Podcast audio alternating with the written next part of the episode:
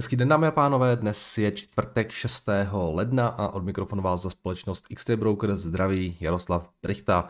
No, máme za sebou eh, pěknou sánci. Eh, včera nám indexy v Americe docela vyklesaly, Dow Jones procento, S&P 500 2% a Nasdaq krásných 3,3%. Eh, s tím, že v Evropě se ty indexy držely, ale ty měli tu kliku, že eh, zavřeli ještě předtím, než eh, ta Amerika začala klesat. Když se podíváme na vývoj na S&P 500 a vůbec na těch amerických indexech, tak zjistíme, že ten výprodej v podstatě začal po 20. hodině, to znamená potom, kdy americká centrální banka zveřejnila minut z toho svého posledního zasedání. Ehm, z těch jsme se dozvěděli, že se to zasedání, řekněme, neslo v duchu rostoucí nervozity z vysoké inflace. Členové FOMC se začínají bát hlavně toho, že by vyšší inflace vydržela delší dobu, což může Fed přinutit k agresivnějšímu utahování.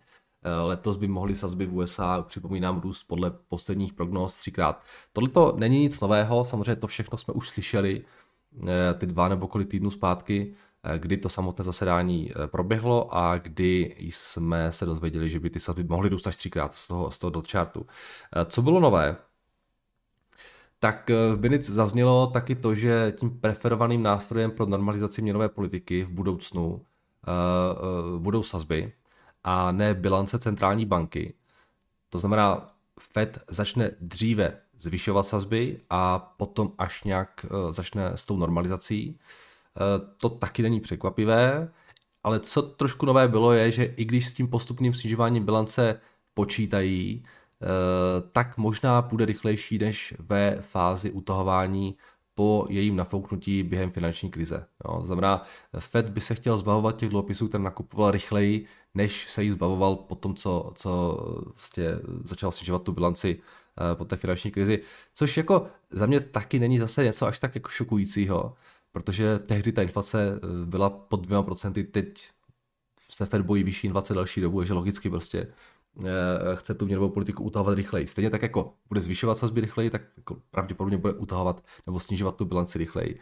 A každopádně tohle byla určitá nová informace. Já bych neřekl, že to bylo zase něco úplně zásadního, ale ty trhy si o tu korekci trošku říkali a pak vám stačí málo, když jste tak vysoko, jak jsme byli my. Eh, navíc začátkem tohoto roku jsme docela vyrostli a stačí málo k tomu, aby eh, se ty tady začaly propadat. Takže tohle byla taková nějaká poslední kapka, zdá se, eh, z toho statementu, která přispěla, že k tomu, že ty výnosy začaly takhle klesat s tím, že není to pouze o tom statementu, ale je to taky o tom, že nám začínají konečně trošku růst ty dluhopisové výnosy. My už jsme se dostali na, na desetiletých splatnostech na 1,72%. A to taky začíná trošku znervózňovat, protože No, to je v podstatě nejvíce, nejvyšší úroveň od pandemie. A není, není. Byli jsme dokonce na 1,74, takže ještě dvě desetinky. Eh, dvě, dvě, dva bazické body. No a každopádně, ale je to, je to vysoko a relativně, a hlavně ten růst z té poloviny ledna je docela prudký, takže tohle je věc taky, která samozřejmě přispěla k tomu, že uh, ta nálada na tom akciovém trhu byla včera taková, jaká byla. Um, Logicky, uh, už jsme se o tom bavili vícekrát, prostě v situaci, kdy ty výnosy takhle rostou a trhy se bojí toho utování, tak nejvíce nám trpěl Nasdaq a všechny ty růstové akcie. Uh, uh, dokonce i ty super uh, large capy, jako je třeba mega capy, nebo jak se tomu říká, jako je třeba Google, tak docela jako výrazně pod tlakem byli. Nebylo to, nebylo to pouze o těch růstových akcích, ale Google včera minus 4,5%. Uh, no a potom samozřejmě všechny takové ty věci reprezentované, reprezentované v tom arku uh, od Katie Wood. Ta včera vyklesala o 7%. A ne teda Katie Wood, ale to ETF. A uh, od toho high jsme kolik? Na tom mým ETF. To je takový symbol prostě těch růstových akcí. 45% minus. Takže eh, jdeme, jdeme dál, jo. jenom připomenu, co tam všechno má za ty, za ty akcie. On to vede, mám pocit, Tesla a no, tady to je, to je Tesla, Tela roku. Sválně ne, když se dám od té největší, jo, od té největší pozice,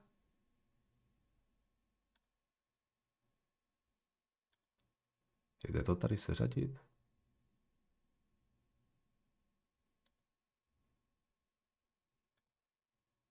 Jo, tak to bude. Tesla, Teladoc, Roku, Zoom, Coinbase, Spotify, Unity Software, Exact, Twilio a tak dále, to jsou ty největší pozice. No, takže, uh, takže ARK samozřejmě taky docela výrazně klesá. Když se podívám na S&P 500 sektorově, tak uh, žádný sektor nebyl v plusu. Uh, nejvíce ztráceli real estate, information technology, communication services, discretionary, financials a zbytek už byl pod procentem. A když se podívám na ty jednotlivé firmy, v rámci indexu, tak Merck je nahoře, AT&T docela pěkně se zvedá poslední dobou. Eh, Pfizer taky eh, rostl eh, a když se podívám na ten druhý konec živříčku, máme tam Enphase Energy, Solar Edge, Salesforce, Moderna, Align Technology, Adobe tak dále. Těch akcí, které ztrácely o 6 a více procent, tady docela dost.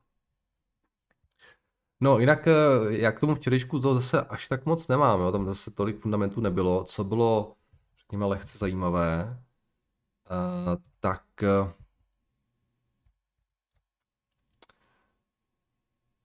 jo, tady jsem si jenom nachystal titulek uh, Barons. Uh, akcie se propadají, protože Fed meeting potvrdil, že bude zvyšovat Fed sazby. To je takový titulek. Prostě ne, fakt, oni potvrdili, že budou zvyšovat sazby v minutes. To je, to je šokující informace. Jo, takže to je takové jako, prostě nějaký to jsou tohle titulky, které obhajují ten, ten výprodej včerejší. Uh, ale co jsem to chtěl? Já jsem chtěl ukázat kalendář, jo. Uh, včera byly zveřejněny ty ADPčka z amerického trhu práce. Uh, ty teda v podstatě byly dvakrát silnější, než se očekávalo. Očekalo se 405, bylo 807. Takže docela pozitivní překvapení. Uvidíme, jak dopadnou ty ty uh, payrollsy, kde se očekává 426 tisíc nových pracovních míst. Uh, co jsme tam měli dál z toho, uh, to byly ty minutes, pak tam byly zásoby ropy, které se propadly a to je víceméně všechno, tam nebyly zase tak důležité data včera.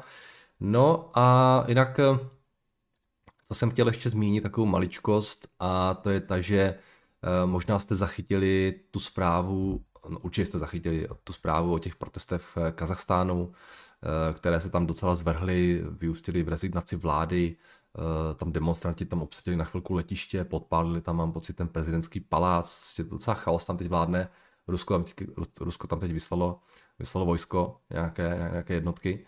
No, eh, tam teď prostě docela, docela chaotická situace a ta začíná vyvolávat obavy o ceny uranu kterého je Kazachstán klíčovým producentem, mám prostě 40% uranu z Kazachstánu. A třeba takové Kameko udělalo za poslední tři dny uh, nějaký 17%. No, takže máme takového, no, možná méně tam trošku vyklesalo odpoledne, ale bylo to výš, eh, ty, ty, zisky byly vyšší ve středu než 2,5%. Takže tohle je no, taková, taková um, takový úhel investiční z toho Kazachstánu, který přichází. Jo, nemám žádný jako názor na to, že jestli ty ceny dál porostou, těžko říct, samozřejmě to se tam bude dál, nejsem úplně jako seznámen s tou situací v zemi, ale, ale jen tak, abyste měli když tak jako na paměti, že tady uh, je nějaký eventuální průšvih. No uh, a to je víceméně všechno, co jsem k tomu včerejšku chtěl. Uh, když se podíváme na na FX, tak dolar absolutně nezajímavý tradičně, eh, eurodolar, přestože ta korekce na těch akcí byla taková, jaká byla. Libra taky žádné velké změny. Uh, Japonec se včera držel, Kanaděn nám lehce ztrácel. Jo, ty rizikovější měny od toho FOMC byly trošku pod tlakem. Australán platí to i pro něj, dnes ráno taky ještě klesá. Novozélandě taky. Jak to, že klesá tak ráno? Byly tam nějaké věci? Nebyly, nic tam nevidím. A co nám dělají ještě jenom tak pro zajímavost ty futures? Um, ty futures pokračují v korekci, takže to bude asi taky ten důvod, proč nám ty Australani nebo Zelanděny klesají. Když se podíváte na ty futures, tak dnes, a dnes ráno S&P 540 jde uh, Nasdaq nějakých 60%, takže ta korekce A tohle Evropa 2%, 1,5%, 1,7%. Azie taky docela klesá. Takže um, zdá se, že ta nervozita trošičku se pře, pře, převalila i na tu azijskou, akci, uh, azijskou sanci a ty futures na ty americké indexy jdou ještě níž. Kačka 21,70, uh, zlato 1800, tady nic moc, stříbro 22,60, ropa docela v pohodě se drží a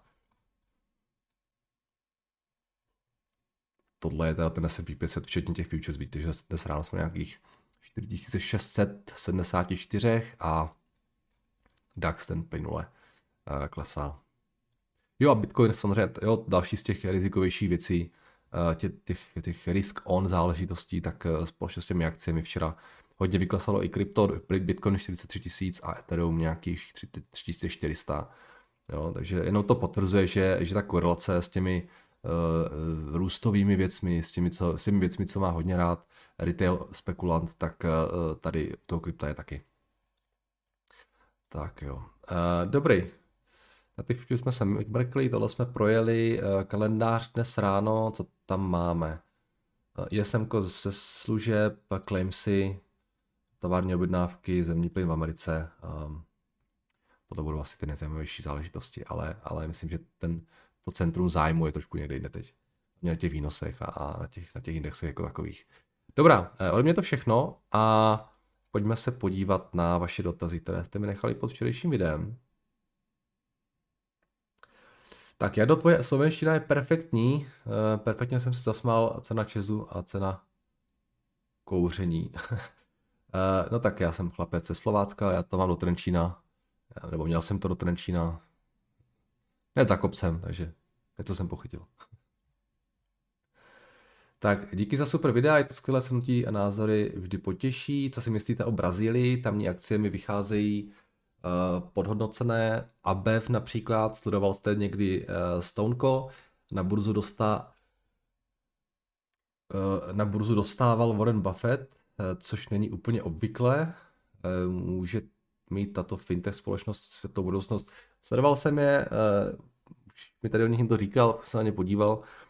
Um, vypadá to zajímavě, bohužel prostě je to věc, kterou, která já úplně moc, moc um, nerozumím, nevím, jaký, jak, jak, jaký mají, nebo chápu ten produkt samozřejmě, ale jaký mají šance Brazílii, kde teda ta konkurence je docela vysoká na tom trhu a nedokážu úplně moc posoudit prostě, jak dobří jsou, jaké mají, jaké mají perspektivy. Ale jak určitě zajímavý, ten růst je moc pěkný, um, ale není to akcie pro mě, jo, čistě z toho, řekněme, hlediska, že je to prostě fintech a já úplně tady um, je toho moc, je tam velká konkurence a nevím, kdo, kdo bude ten úspěšný. Jo, že jo, tady Stonko v jedné z té konkurenci je třeba tam Mercado Libre, jo, anebo ti je to to Shopee, uh, od C Limited mám pocit. Jo, to jsou všechno jako velmi dynamicky rostoucí společnosti. A možná budou všichni tři silní, nevím, nevím. Ahoj Jardo, eh, dej tip na knihu, eh, co aktuálně čítáš. Já čítám David Brown, Umění obchodních vojen a je to skvělé. Já teď momentálně mám rozeštenou... já. Včera jsem to četl, nevím, nevím pořád na, název. Od Reeda Hastingse No, no Rules, The Rules, něco takového. Hastings. No Rules. A to je všechno v audio věce. V česky to je pravidlo žádných pravidel a je to o tom, jak funguje Netflix, eh, o té jejich celkové business kultuře a, a hlavně firmní kultuře teda. Eh, zajímavý. No, Nedal bych ji určitě 10, ale třeba 7 z 10. Ale, ale jako dočtu to určitě.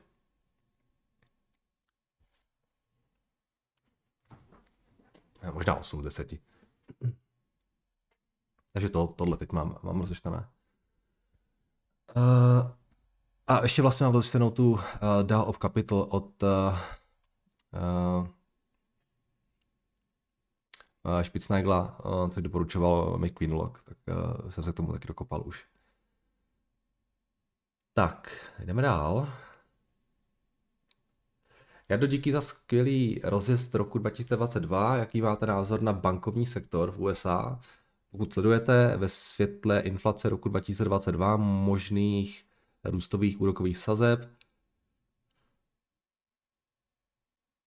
a výnos dluhopisu USA je nějaká banka, která vás zaujala nebo ji máte na watchlistu díky. Um, na banky eh, se momentálně teda moc nezaměřuju, i když souhlasím s tím, že nejsou nějak jako super drahé. Uh, takže já jsem banky prodal všechny už loni a nějak jako nemám úplně potřebu se do nich vracet. Já v podstatě už žádnou banku nedržím, jediné, co mám, tak to je ta TF banka.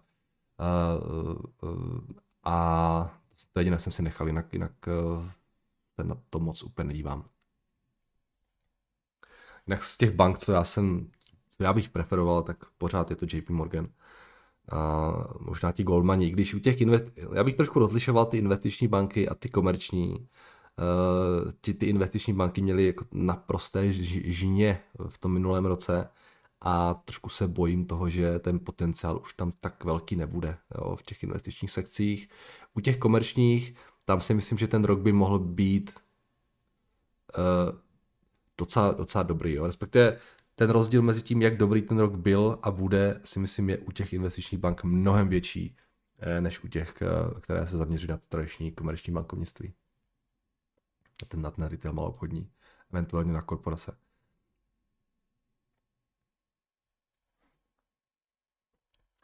Dobrý den, chtěl bych se zeptat na názor ke společnosti VFG ze sektoru základních materiálů pro budoucí sledování. Jejich biznis je široce diverzifikován vlastní lesy, řezivo, OSB desky, panely a papír, štěpka a tak dále. Hm, zajímavé. VFG, um, se na ně podívat. Eh, mám pocit, že to, to dřevo zase docela se chytá, minimálně to řezivo, jenom tak pro zajímavost Lambert, když se podíváme, tak to začalo znova růst, ne? Uh, no, docela pěkně, eh, to zase roste. Um, ta poptávka po těch stromech zdá se, po stromech, po těch uh, domech zdá se tomuhle tomu stále pomáhá. Um, West Fraser Timber říkáte. Tak schválně. Neznám vůbec tuto firmu. 9 miliard market cap, 9 miliard tržby, 2 miliardy cash, 400 milionů dluh, 2,8, wow, 2,8 miliardy net, nebo 2,7 miliardy net income let, za letošek, zatímco v těch minulých letech dělali pár set milionů. Takže opravdu uh, jako dramatický nárůst uh, v těch, těch tržbách azijských. Teď je samozřejmě otázka, jak dlouho je tohle udržitelné. Jo? To asi není něco, co bude norma. Jo? Spíš se budeme nějak vracet uh, logaritmicky k tady těm uh, číslům, těch 400, 500, 600 milionů. Takže uh, bacha na ty price earnings, které teďka samozřejmě vypadají velmi lákavě, ale, ale není to asi něco typuju, jo? co není úplně udržitelného kdyby dělali tu miliardu příští rok, tak letos, tak už jsme na devítinásobku press earnings, desetinásobku a, a pak můžeme mít ještě trošku níž, což ale pořád jako nemusí být úplně, úplně špatné. Um, je to jo, cyklický sektor, um, takže mějte, mějte to na paměti prostě. Jo, ta čísla vypadají samozřejmě hezky za ten letošek, ale je to asi něco, co nebude úplně udržitelné. Každopádně taky mají docela krásný cash na ruce. Jo, možná budou vyplácet nějakou mimořádnou dividendu, nevím, co s tím budou dělat. Jo, když odečtete od těch, od těch 9 miliard, ty 2 miliardy stane nějakých 7 miliardách, 7,6, o to price už je o to menší, jo, takže jako proč ne, um, um, nemusí to být úplně, úplně nezajímavé. Um, že ta poptávka po tom dřevu může ještě nějakou dobu být docela vysoká, vzhledem k tomu, že ten trh s bydlením byl dlouhou dobu utlumený v Americe a, a, a teď se teda rozjel hodně, um, ale i při nějakém zpomalení americké ekonomiky můžou být ty tržby, řekněme, větší než před tím covidem. Lehce, o nějakých třeba 10-20%. Já, já nevím, střelím trošku jako od boku, ale uh, proč ne? Tak, dobrý den, Nardo. Jak proběhne uh, merge Discovery z Warner Media u XTB? Dostanu akcie nové společnosti nebo XTB jednoduše dodá, prodá mou pozici v disk? Eh, myslím, že tady někdo říkal, že to bude za cash, ale uh, zeptejte se na salesu, zavolejte si tam nebo si tam napište. Uh, já úplně nemám přehled, bohužel. Ale mám pocit, že tady někdo psal, že, je to řešil a že to bude za cash, jo. Ale, ale mě neberte jako, jako zdroj informací u tohle. Co se týče vol, toho volného spekulativního kapitálu, asi neexistuje žádný graf, kde by se to dalo vysvětlovat, vysledovat, teda, ale mohl bys k tomu říct víc. Třeba lze odhadnout, kdy zaparkují ty nové peníze a jak. Znova díky za tvoje videa. Um, to se týče toho Česu a té ceny elektřiny, jak jsem se tady bavil o tom, že ten, ten, ty horké peníze ten na tom trhu jsou díky té uvolněné měnové politice, tak uh, ženou nahoru tu cenu elektřiny. Já jsem nad tím ještě včera přemýšlel a já vám něco ukážu. Jo. Um, když byl rok 2007 a finanční krize zač- ještě, ještě nebyla úplně na začátku a vteřinku, já nemůžu mluvit a psát. Tak v Americe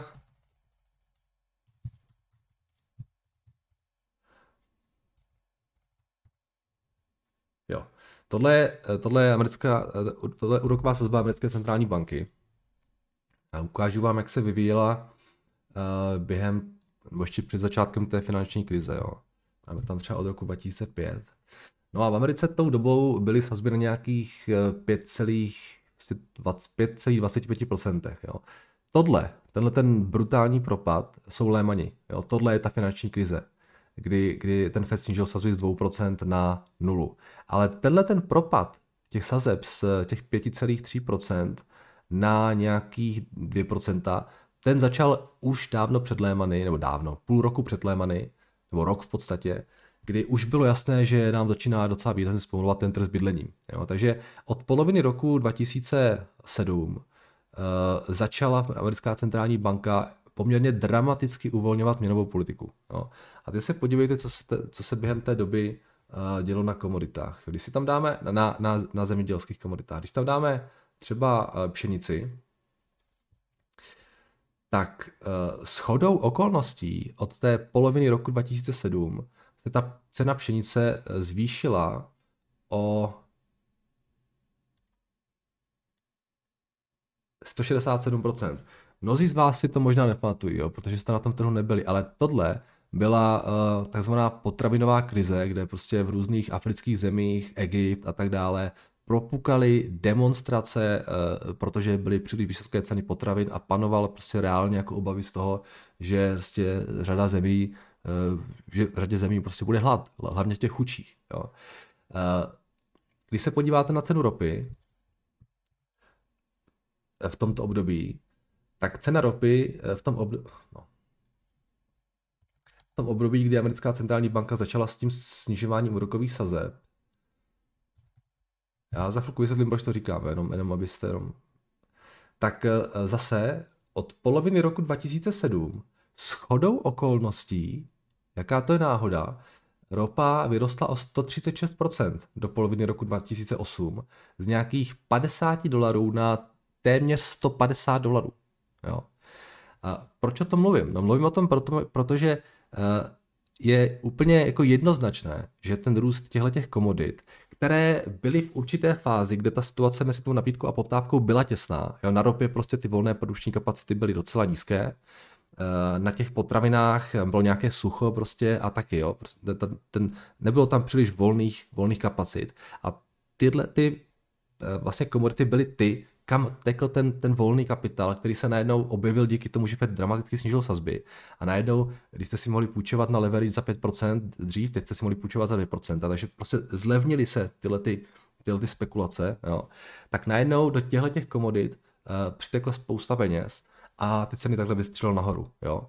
Eh, žádná ropná krize nenastala, ropy je pořád dost, žádná potravinová krize nenastala, potraviny taky pořád dost, prostě byl tam určitý moment, kdy se dělo to, co se dělo. No a uh, tohle je podle mého názoru um, něco, co momentálně pozor, co pozorujeme i teď. Jo. Um, teď to nejsou, teď to není ropa, nejsou to zemědělské komodity, protože ropy je dost, uh, žádné velké sucha taky nikde nebyly, ale v Evropě máme zásoby zemního plynu 20% pod nějakým pětiletým dlouhodobým průběrem, protože prostě byla nějaká zima, tuhá a tak dále. A najednou je to zemní plyn a tím pádem i elektřina, kde sledujeme ten brutální nárůst cen. Jo. A jo, a to, tím chci podpořit ten, ten svůj, jako, tu svoji jako tezi eh, z těch minulých videí, kdy jsme se bavili o tom, že jasně, jo, eh, víme všichni, že v Německu ta politika je crazy, jo, že se odstavují jaderky a tak dále, ale ten primární problém podle mého názoru je ten, že prostě zásoby v Evropě jsou nízké, protože byla tuhá zima eh, loni. A to odstartovalo nějakou, prostě jo, teďka to Rusko taky úplně nedodává jo, a tohle je ten primární důvod, proč nám ty ceny elektřiny rostou a já se domnívám, že je to ten primární důvod, proč prostě roste taky ta cena šezu. Jo, a, takže uh, jo, já, abych vám Marko odpověděl, nemáme bohužel nějaký vlastně graf, který by nám ukázal, jak je to jako závažné. No, možná bychom se mohli bavit o tom, že kolik lidí teďka je, využívá leverage, mám pocit, že něco takového jsem viděl, kolik, kolik peněz momentálně lidi mají na leverage, je to samozřejmě na historických maximech. Jo, ale uh, ta základní úvaha prostě je taková, že samozřejmě ta uvolněná měnová politika zlevňuje ten kapitál, lidi více spekulují a ty peníze prostě tečou tam, kde je největší šance, že ta cena poroste. Jo? A to je tam, kde, ta, kde to je mezi tou nabídkou a poptávkou hodně těsné. Jo? Vemte si, že fakt, teď jsme nějaký 20% pod, uh, nebo 15% pod uh, tím pětiletým průměrem u, těch, uh, u, toho, u těch zásob zemního plynu v Evropě. A ty zásoby vlastně klesají až někdy do dubna. Jo? A většinou to low v Evropě, to dubnové low, je nějakých 20% těch zásobníků. Jo? Teď jsme 15% pod, uh, pod průměrem, takže teoreticky, pokud by ta zima byla nějaká normální, tak my se můžeme v tom únoru dostat až na nějakých 5% těch zásobníků. To je strašně málo. Jo? Takže tady samozřejmě je šance, že pokud by prostě byl nějaký problém, nebo ta zima byla ještě tuší, tak teoreticky může mít úplně radno na těch zásobnicích, jo? což je katastrofa samozřejmě pro ten, by byla pro ten, pro ten trh eh, s zemním plynem. Jo? A, proto, a ten trh to tak nějak jako vidí a proto to tak strašně žene nahoru ty ceny. Jo? Ale ty zásoby se pravděpodobně dříve nebo později doplní. Kdy to bude, těžko říct, záleží prostě na počasí a spoustě dalších věcí, jo, na to nespekuluju. A ty ceny elektřiny můžou klidně ještě víc, protože ty zásoby samozřejmě můžou klesnout a můžou uh, ty obavy ještě se více jako rozpojovat. Jo. Na to já nechci vůbec spekulovat. Jo, jenom, jenom, jenom chci si ukázat na to, proč teď ty řekněme, ten spekulativní kapitál teče do těch, do, do těch, eh, do toho zemního plynu a proč třeba jako výrazným způsobem eh, roste díky tomu cena elektřiny. Jo, takže to ještě k tomu, um, k tomu, co, jsme, co se tady bavíme teď a poslední dva dny. Tak, eh, zdravím, koukám, že jsem se svým dotazem, eh, který byl navíc ještě způsoben mou nepozorností, eh, v nyníž před minulém vydání způsobil řečivou smr- smršť reakci, ten ČES, ok. Vypadá to teď jako, co Čech, to akcionář ČESu, samozřejmě včetně mě. Nehodláte Jardo také zařadit tenhle blue chip do svého portfolia? díky. No, nehodlám a moje důvody docela pěkně popisuje tady Richard, eh, tak já ten jeho komentář přečtu rovnou teď. Zaráží mě, kolik lidí tady miluje ČES, firmu se vlastnil 9 let a zatím to byla moje nejhorší investice. S obrovskou úlevou jsem i před pár měsíci prodal, ČES si většina lidí kupuje jen kvůli dividendě a neuvědomují si několik zásadních věcí. Firma má příšerný management, stát jako majoritní vlastník má výrazně odlišné zájmy jako drobný akcionář. Nákup téhle firmy není nic jiné než čistá komoditní spekulace, držet long je vysoce rizikové. Ten největší problém je ale eh, dostavba Dukovan, jsem velkým zastáncem jaderné energie, ale cena za tuto investici bude astronomická. Pokud všechno půjde podle plánu, akcionáři neuvidí žádnou dividendu 10 let, ale pokud to půjde jak oprava dálnice D1, tak už ji možná neuvidí vůbec. Nemám zase tak silný názor na ten Temelín, eh, na, na, na tu dostavbu teda Dukovan, i když souhlasím s tím, že eh, ta investice bude astronomická a pokud ji bude dělat český stát, respektive samozřejmě jo, Čest, který je majorický, kterého je majoritní vlastní český stát, tak taky bych byl docela skeptický. Jo. Co mi teda ale jako příšerně vždycky vadilo u Česu je ten management a to, že v podstatě stát tam má většinu. Proboha, asi všichni tak nějak jako tušíme, že, že ten, že, že ten jako CEO Česu je prostě víceméně politická figura, že to je, jo, jako, tohle je pro mě jako totální překážka, vždycky byla a vždycky bude. Jo. Já prostě chci kupovat firmy, které mají kvalitní management, které pracují pro akcionáře. Jo. Možná, možná, že oni pracují pro akcionáře, ale bohužel tím akcionářem je stát a tam se ty zájmy můžou jako zásadním způsobem rozcházet. Takže pro mě vždycky byl největší problém uh, tady tohle, jo, tyhle ty dva body. Takže já se do toho úplně nechystám a uh, to hlavně z těchto těch důvodů. Jo. Um, jinak um, možná to tady tak nějak jako vyznívá teďka, že, že uh, jste nějak jako super jako bearish na čes. Není to nás pravda, jo? jenom vás upozorňuji na rizika, která tam jsou a která podle mě jako spousta lidí podceňuje. Vůbec si netroufám spekulovat, kde se bude vyvíjet cena Česu, cena Česu v dalších prostě měsících, protože, jak jsem už říkal, ta cena elektřiny může ještě výš. Jo. Tak. Jdeme dál. Zdravím, Vardo, jsem začátečník na poli investic, díky za tvoje ranní komentáře, díky nim jsem si sformovala lépe strategii. Chtěla bych poprosit, jestli bys mohl vysvětlit rozdíl mezi STC a STC CFD, jaké jsou výhody a nevýhody. Omlouvám se, jestli sem tento dotaz nepatří. Dále bych se chtěla zeptat, jaký názor máš na investování do Bank of Ireland Group. Je to komerční bankovní skupina v Irsku a jedna z tradičních velkých čtyř irských bank. Řekla bych, že banka okusila úplné dno, přičemž od roku 2020 jde nahoru. Pokud, jde ve Spojeném království napět, pokud je ve Spojeném království napjatá situace, není pravá chvíle investovat tam nyní do, bankovní, do bankovního sektoru. Moc děkuju. Tak, Věro, já taky děkuji za, za dotaz. U toho STC a STC CFD doporučuji taky obrátit se spíš na náš sales. Uh, vám určitě řeknu jako ty informace lépe za mě, ale Jo, CFD na akcie je v podstatě napákovaný produkt, eh, který se více hodí na spekulace krátkodobé, než, než ty akcie jako takové. Jo, takže ty, ty klasické, ty, ty, ty stocks, které tam jsou, tak ty, ty jsou spíš na nějaké dlouhodobější držení, ty CFD to je prostě derivát, jo, na nějaké krátkodobější věci. Um, a co se týče té Bank of Ireland Group, já bohužel jako jsem se nikdy moc nedíval, um, Eh, banky na to jsou relativně dobře eh, ve všech státech, včetně Británie, takže těch se ten COVID zase až tak moc nedotýká. Myslím si, že protože neznám teda, takže ta jejich situace, jestli ta tradiční banka nebude o moc jiná než u ostatních tradičních bank. Ukažte, co dělají ty akcie. No, docela to vyrostlo v, v tom roce, když se máme těch pět let, Uh, jo, přišel covid, samozřejmě tady všechny banky trošku vyklesaly. Tady možná ten důvod tohohle propadu by mě docela zajímal, co tady se dělo v tom roce 2018, jestli to souvisí nějak s Brexitem možná. Um, teď se to teda vrací na ty předcovidové úrovně. Um, bohužel nevím o nich dost na to, abych vám dokázal nějak jako uh, poradit, uh, co se s nima děje. Když se podíváme na ty price earnings, jenom tak v rychlosti. Uh, nějakých 6 za letošek, 7,7 za, teda za, už za loňský rok, teda 6,7 za, za letošek se očekává, což jsou multiples, které jsou asi trošku na té nižší straně u toho bankovního sektoru. Um, takže asi jako relativně levnější stále budou oproti těm ostatním bankám, ale proč tomu tak je, to bohužel nedokážu, nedokážu říct, protože říkám, já jsem se na někdy moc nedíval. Jo, tady máte nějaké výhledy, nějaký 700 milionů, 800 by mohli dělat, spíš 700 teda ten, ten, pří, ten letošní rok. Jo, za mě jako spousta bank je relativně dobře naceněná, rozumím tomu, že třeba nějací opatrnější investoři do toho jdou teď, uh, protože to jsou akcie, které asi i v tom výprodeji eventuálně by mohly mít trošku nižší citlivost na by mohli překonávat trh v podstatě v tom výprodeji. Jo, překonávat ve, ve smyslu, že by klesali pomaleji než ten, než ten trh.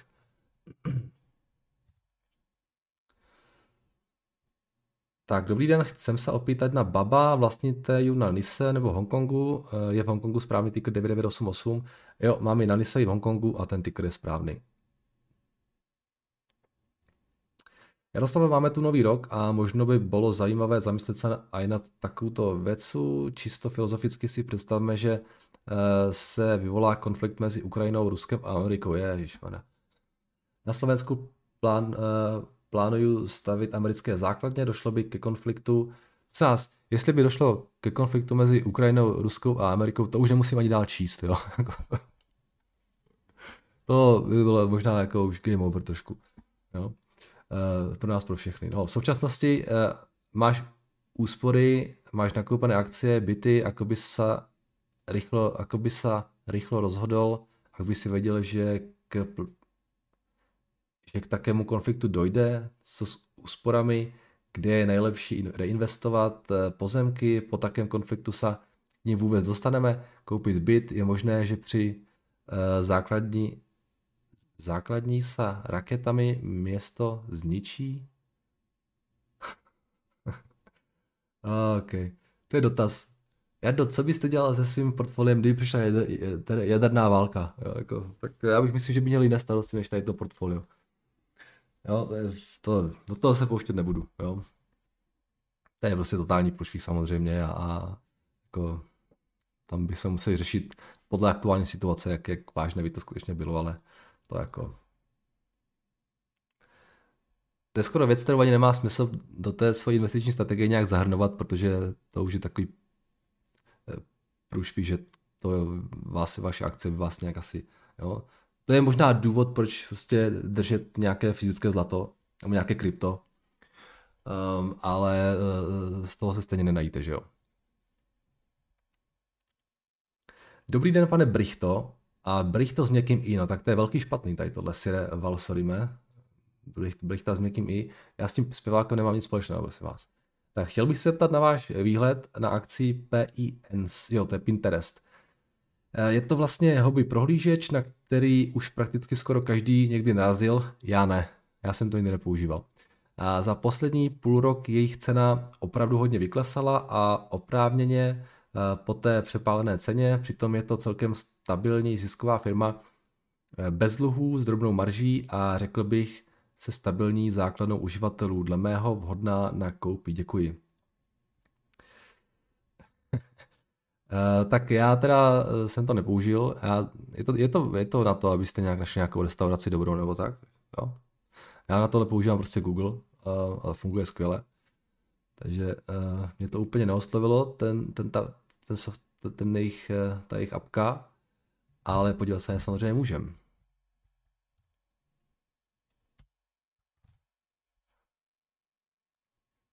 Možná to mají nějaké jiné funkce, jenom prostě o tom nevím.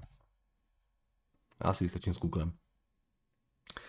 Tak, 30, ne, 21 miliard market cap, 2 miliardy cash, 2 miliardy eh, net eh, teda revenues a teď teda byly v zisku nějakých, jsou nějakých 700 milionů. Eh, letos se očekává nějaký 900 milionů. Takže se jim dá, dá se daří ten biznis trošku rozjet. A prostou docela pěkně. A pokud budou mít těch 900 milionů, tak ten příští rok, nebo letošní rok teda zase, eh, ten multiple bude nějaký 26, tak eh, to by asi nebylo špatné, pokud by ten růst, který zdá se jako je velmi hezký, pokračoval. Tak souhlas s tím, že, že za nějaký 26 nebo kolik to bylo, multiple přirůstů nějaký 20%, uh, který se odhaduje na ten letošní rok, 25% a pokud by takhle pokračovali, tak jako proč ne? Jo. Tady už se asi dostáváme k nějakým normálním cenám. Uh, samozřejmě pokud by rostly tak, jak rostly dříve, těch 50-40%, tak je to levné, tady dokonce 75%. A pokud by rostly o těch 25%, tak je to, řekněme, fajn cena s tím, že ale už se dostáváme na multiples, které mají i velké techy. Jo. Google, Facebook jo, a ty taky pěkně rostou a, a ten jejich biznis si myslím je zajímavější, jo, takže možná tohle jo, zvážit, jestli, jestli mají lepší prospekt než třeba, nebo výhled než třeba Google. Tam nevím, tam jako myslím, že, že, že Google je jako stabilnější, silnější biznis ale zase oni rostou docela malé základy, takže třeba, když, když se jim podaří nějaký pěkný pivot někam jinam, tak samozřejmě ten růst že by mohli zrychlit a pak by to bylo zajímavější, ale uh, to já nechci nějak jako predikovat. Tak, uh, dobré ráno komunito, mám drobnou, byť možná hlupou otázku, ETF kopírující S&P 500, tady jsou nějaké ty uh, od, od iShares a Vanguardu, rozdíl v ceně je dán velikostí a stářím fondu, nebo jaký je důvod díky, mám se obávat menšího fondu. Uh, rozdíl v ceně bych moc neřešil, prostě každý, každý ten fond má takovou cenu, jakou si stanoví, důležité je, uh, jaký je podklad. Jo? Jestli má jeden fond cenu 100 a druhý 50, to je v podstatě úplně jedno.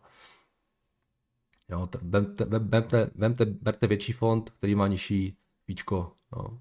a pokud mají stejný podklad.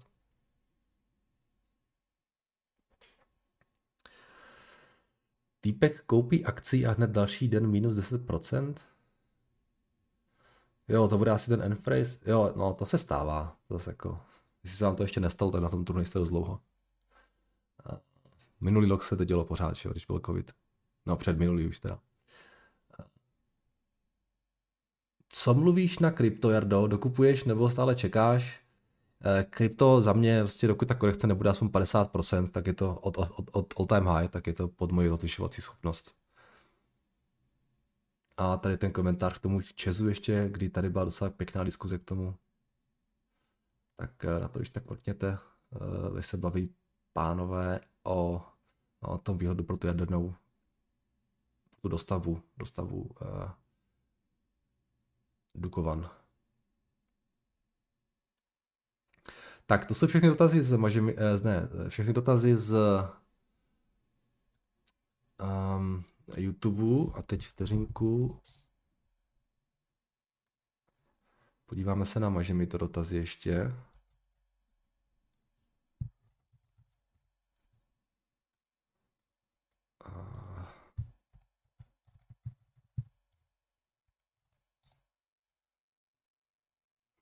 Tak. Jsme včera skončili. Uh, tohle, tohle, tohle, tohle. A tohle je nový, jo. Tak pozdravu ze Slovenska, následuje Google Translate. Při čtení článku a googlení na mě vyskočila firma Excela Technologies, sticker Xela, Americká firma s pobočkami a zákazníky po celém světě nabízející zprávu podnikových informací, zprávu digitalizaci dokumentů, automatizaci obchodních procesů, zpravování plateb a šeků pro firmy z oblasti bankovnictví, pojišťovnictví, zdravotnictví, veřejného sektoru. Proč mě zaujaly? Poučení z této krize pro firmy může být nebo už je. Více práce bude z home office, proto všechno potřebujeme mít digitalizované, abychom k tomu měli přístup na dálku. A když je třeba šetřit, tak procesy musí být více automatizované, aby více dělali rychle, eh, rychlé stroje, počítače a programy a ne lidé. Poslední rok, dva, to vidím i ve firmě, kde pracují, víceméně jsme na home office, celý archiv se digitalizuje, a snažíme se minimalizovat papírovačky a zautomatizovat procesy, které jdou. V budoucnu bude dat a informací čím dál tím víc, bude třeba je zpracovat, rozstřídit, vyhodnotit a to bude muset být automatizované, aby to bylo rychle a levně.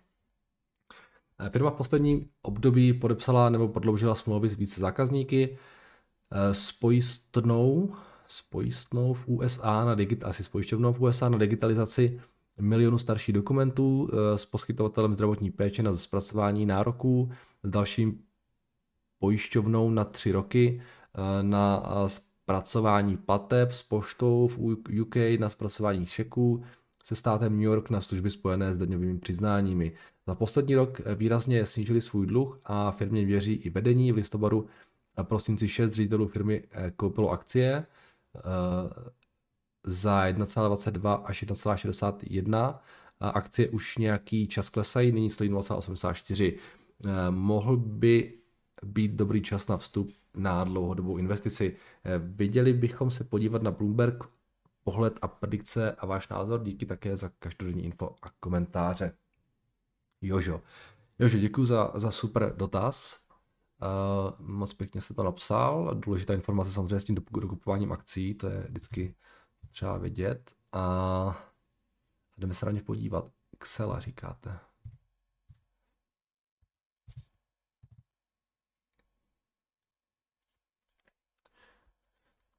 Tak, nejdřív teda jenom tak v rychlosti na ten description. Uh. Jo, to je přesně, co jste říkal.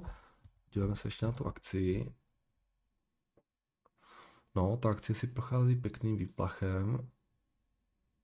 V podstatě od roku 2019 a to ale nikam nehla. Tady byl nějaký teda silný výprodej, z nějakého důvodu z 30 dolarů klesly až na v podstatě 1 dolar. Hmm. A teď se teda podíváme na to. Jo, samozřejmě ta teze o tom, že se bude potřeba třídit data nějakým způsobem zpravovat, je podle mého názoru správná. Teď je otázkou, které firmy z toho budou těžit. Jo? Samozřejmě jsou firmy cloudové, které na to mají taky své nástroje, které jsou třeba konkurentem eh, pro řadu těch menších společností, které to budou mít těžké. Jo? Víte, že tady ty tržby teda, když si dáme, když si dáme annual,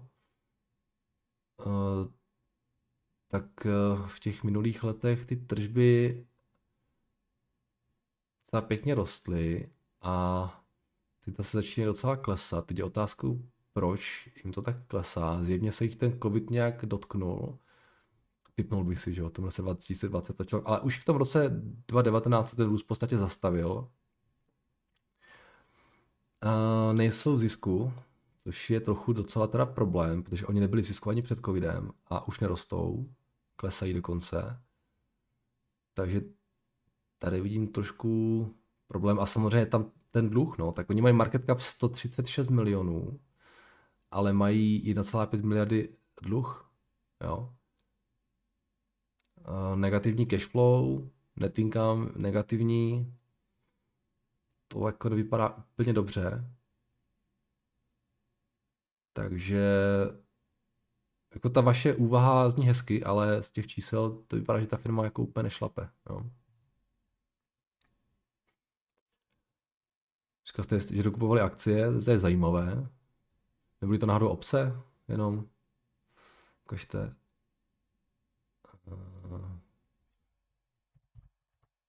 No, bacha na to. Bacha, jedna věc je jako open buy a druhá věc je, open, je option exercise. Jo. A tady máme nějaké insider věci. Schválně. No, exercise of conversion of derivative, jo, to jsou všechno, uh, oni nekupovali, oni, oni dostali. OK, tady open market purchase za 1,23. Nějaký officer. To nebude úplně někdo, někdo vrcholný, ale někdo tady teda šel do toho open market. Tady taky. Direktor. OK, tady, tady byly nějaké open market purchases. Nebyly to na moc velké, ty exercise jsou... No, OK, no. Jo, dobře, něco tam bylo, něco tam bylo. Ale nevím, no, zajímavé. Asi tomu věřili, ale tak, to šlo pořád ke dnu. Jo, za mě ten biznis nevypadá teda moc hezky tak na první pohled, ale, ale nevím, nevidím dost střed, takže možná je tam nějaká turnaround story, o které nevíme, ale ale uh, to jste se nezmínil. Takže mě tohle moc eh, nezaujalo. Tak ahoj Ado, nečetl jsem informace, načetl jsem informace o Palantiru a zjistil jsem, že největší konkurence je spatřovaná v, ve společnosti Cyber, Cyber, CyberArk, Cloudflare a Okta. Moc prosím o zobrazení čísel Bloombergu, zkusil bych porovnat tržby aktuální ocenění díky. No, Tomáši, um, ten, s tou konkurencí Palantiru je trošku komplikované. Um, oni tak trochu nemají konkurenci od nikoho přímou, ale zároveň tak trochu konkurují všem, včetně těch největších z největších, jako je třeba Microsoft a tak dále. Takže v, já si myslím, že nikdo nemá úplně jako stejný produkt jako, jako oni, ale spousta firm nabízí produkt, který uh, řeší problémy, které se Palantir bude chtít pokusit řešit lépe. Jo. A s okolností ten Karp vlastně, Alex Karp, CEO Palantinu, říká, že jejich největším konkurentem jsou IT oddělení v těch daných firmách přímo. Jo. Oni v podstatě chtějí, aby jo, ty IT oddělení, které, do kterých ty firmy investují těžké miliardy, aby udělali nějaký produkt čitý na míru té, na míru té firmě a pak se ukáže, že to byly peníze, které byly, byly vyhozené z okna. Jo. Takže tohle bych, tohle on, takhle on mluví o svých největších konkurentech, že to jsou IT lidi v těch daných společnostech. Uh, jo, takže uh, nezlobte se, já se na, na, na ty firmy nebudu na všechny dívat. Když tak se mi zkuste rozepsat o některé, podíváme se na ní, ale takhle to jenom jako projíždět, to jsem úplně nechce, že těch firm je fakt jako víc, třeba Splunk, co ten četl já, jo, a další, je Sales, o Salesforce, ne, o, o, o Salesforce se taky v podstatě mluví, o Snowflake a tak dále, tak dále, to bychom tady byli pak dlouho. Takže když tak vyberte jednu, rozepíšte se mi o nich trošku a můžeme se na ně mrknout, ale takhle to proč se mi úplně nechce. Tak, ahoj Jardo, uh, sleduješ firmu Shopify, společnost z Kanady, uh, zaměřená na tvorbu online e-shopů. Uh, během covidu se jí náramně dařilo, nyní hodně vyklesala, podívej se, na, se prosím, zda ti firma čísla přijde atraktivní. Tak znám je, pojďme se na ně podívat. Už jsem se na ně jako dlouho, dlouho nedíval, až tak to vyklesalo. No, klesá asi řekl bych společnost s těma dalšíma růstovými akciemi. Oni v podstatě byli ještě na tady těch maximech v listopadu a té by to šlo dolů, co to dělá za těch pět let. No, pá pěkně, od toho covidu se hodně zvedli, teda. Hm, covidové low nějaký 326 a pak najednou eh, to há nějakých 1700. Takže tam byl ten růst fakt pěkný a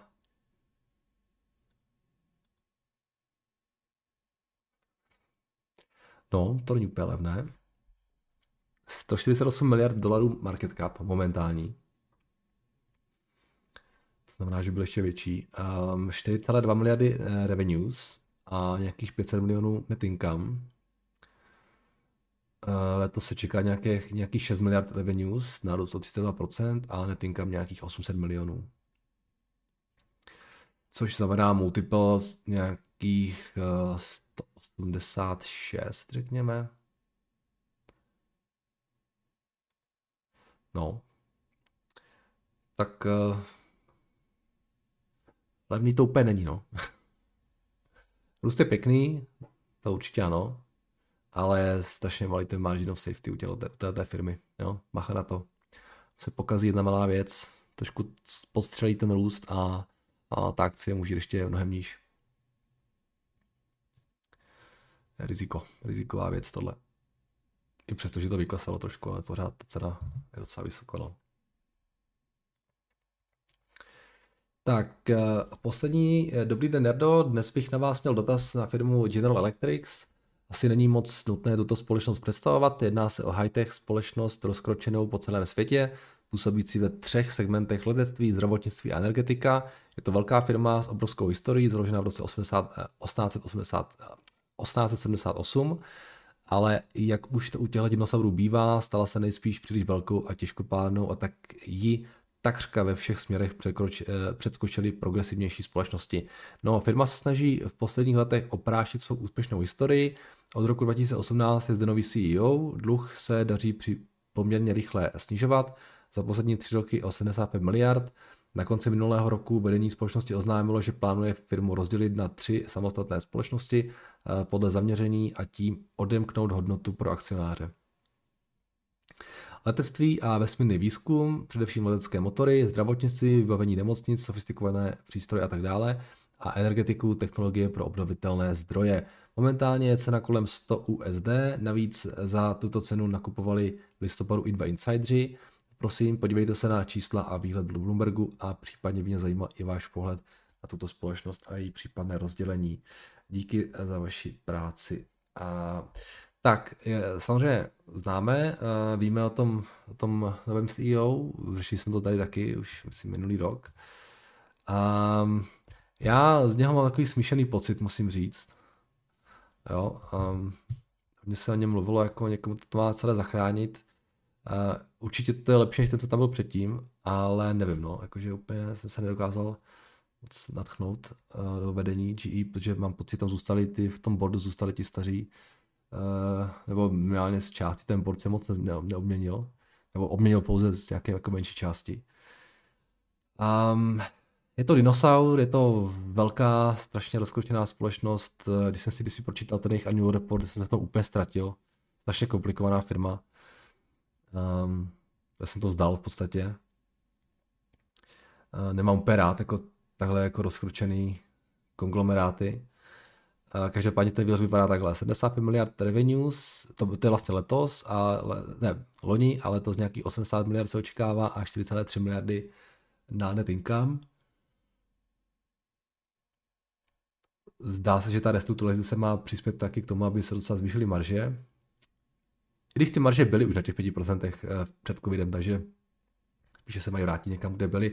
Ale eh, před covidem dělali 90 miliard, 99, 97, 95, pak přišel covid 75 a teď eh, mají dělat letos 80, takže pořád ty tržby jsou nižší, než kde byly před covidem.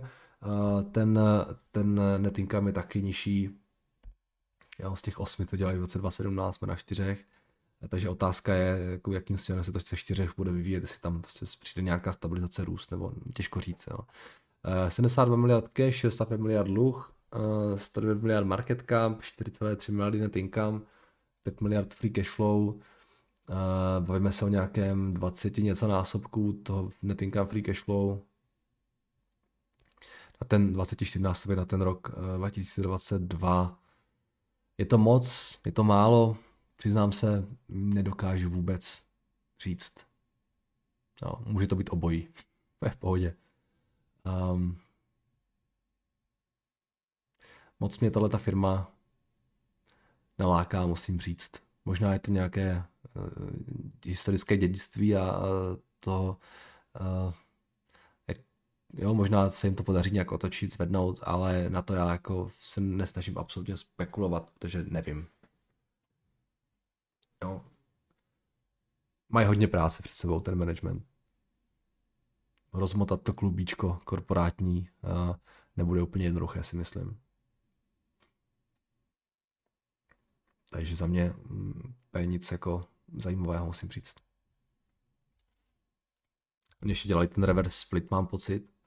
To taky naštvalo spoustu lidí. Ten už je udělaný, teda vidím. Um, no, nevím. Moc mě to, moc mě to naláká ta firma. Tak jo, uh, to vše od vás, takže děkuji za dotazy, samozřejmě pište dál, um, sledujte nás na Spotify, Apple Podcast, Google Podcast a já se budu opět zítra těšit naslyšenou.